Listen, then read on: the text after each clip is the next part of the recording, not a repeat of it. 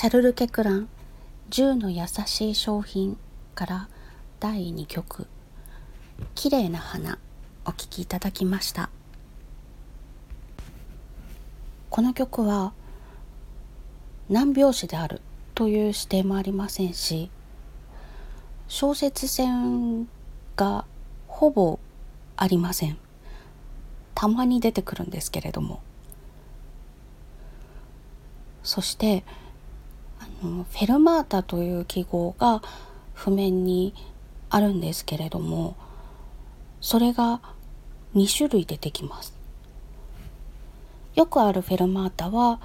音符だったり給付の真上についていて半円形の中に中黒点がポチッとあるんですね。でその音符をまたは給付を倍の音階ぐらい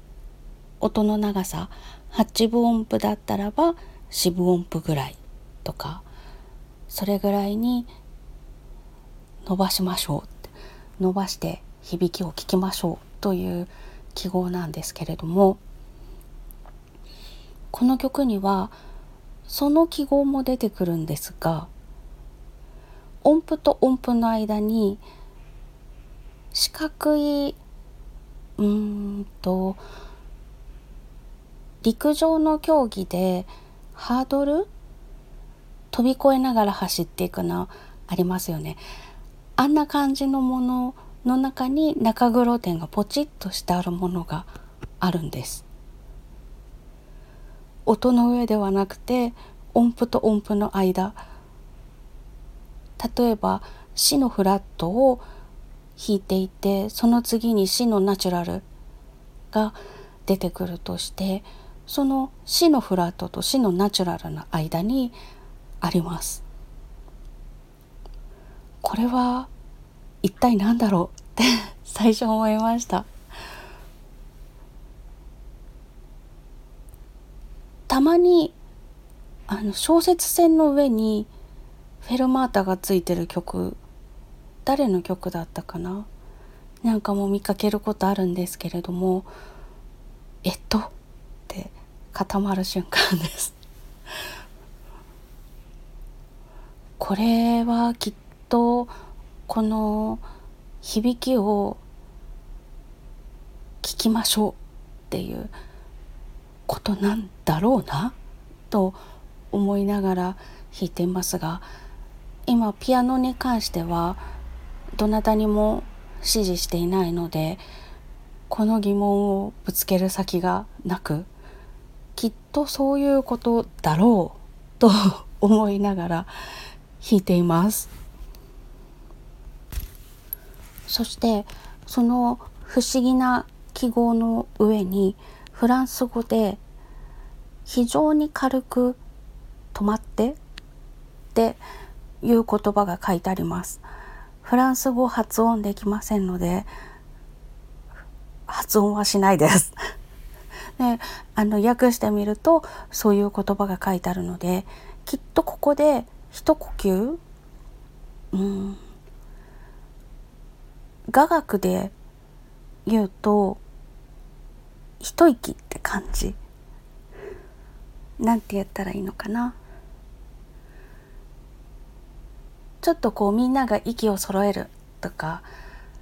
そういう西洋の音楽で言うと給付に当たる概念のものが日本の音楽の場合って息だったり間だったりするんですけれどもそのほんの少しこうふっとみんなが息を揃えてふっと息するようなそんな感じが欲しいのかなあそう日本舞踊なんかだと収めるってよくお師匠さんがおっしゃってるんですけれども、えっと、左手伸ばしていてそこに扇子を持った右手扇子と左手がちょうどこうパタってくっつく。その時にパシンってテニスのラケットを振るみたいにするんじゃなくって左手のところにセンスがポンと置かれてちょっとここで収まる。っていうような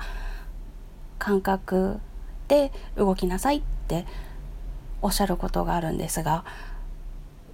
そのことかなと思いながら弾いています。フランス語の曲なのできっとドイツ語みたいに縦っていうよりもこうフランス語で「ああなんて綺麗な花なんだろう。なんて美しいんだろうね君は」でベラベラベラって喋ってそこでふっと一呼吸空いて「やっぱり君は最高に綺麗だよ」とかってまたベラベラベラっと喋り出す。横の流れがある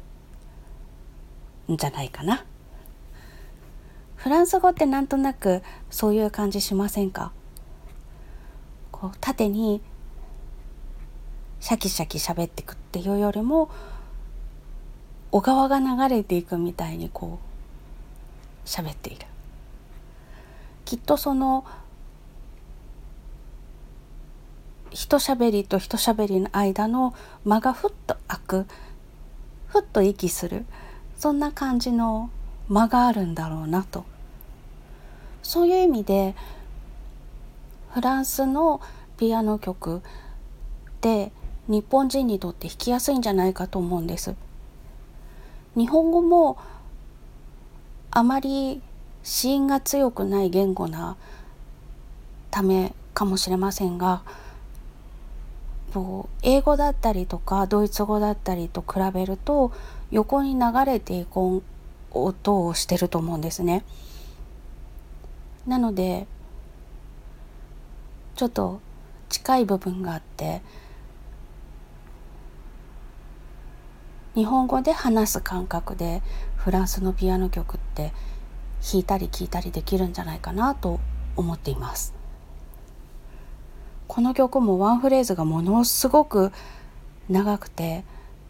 たまに短いフレーズが出てくるんですけれどももうなんて君は美しいんだ。この澄んだ青空の下でこんなに可愛らしいピンク色でって言っていて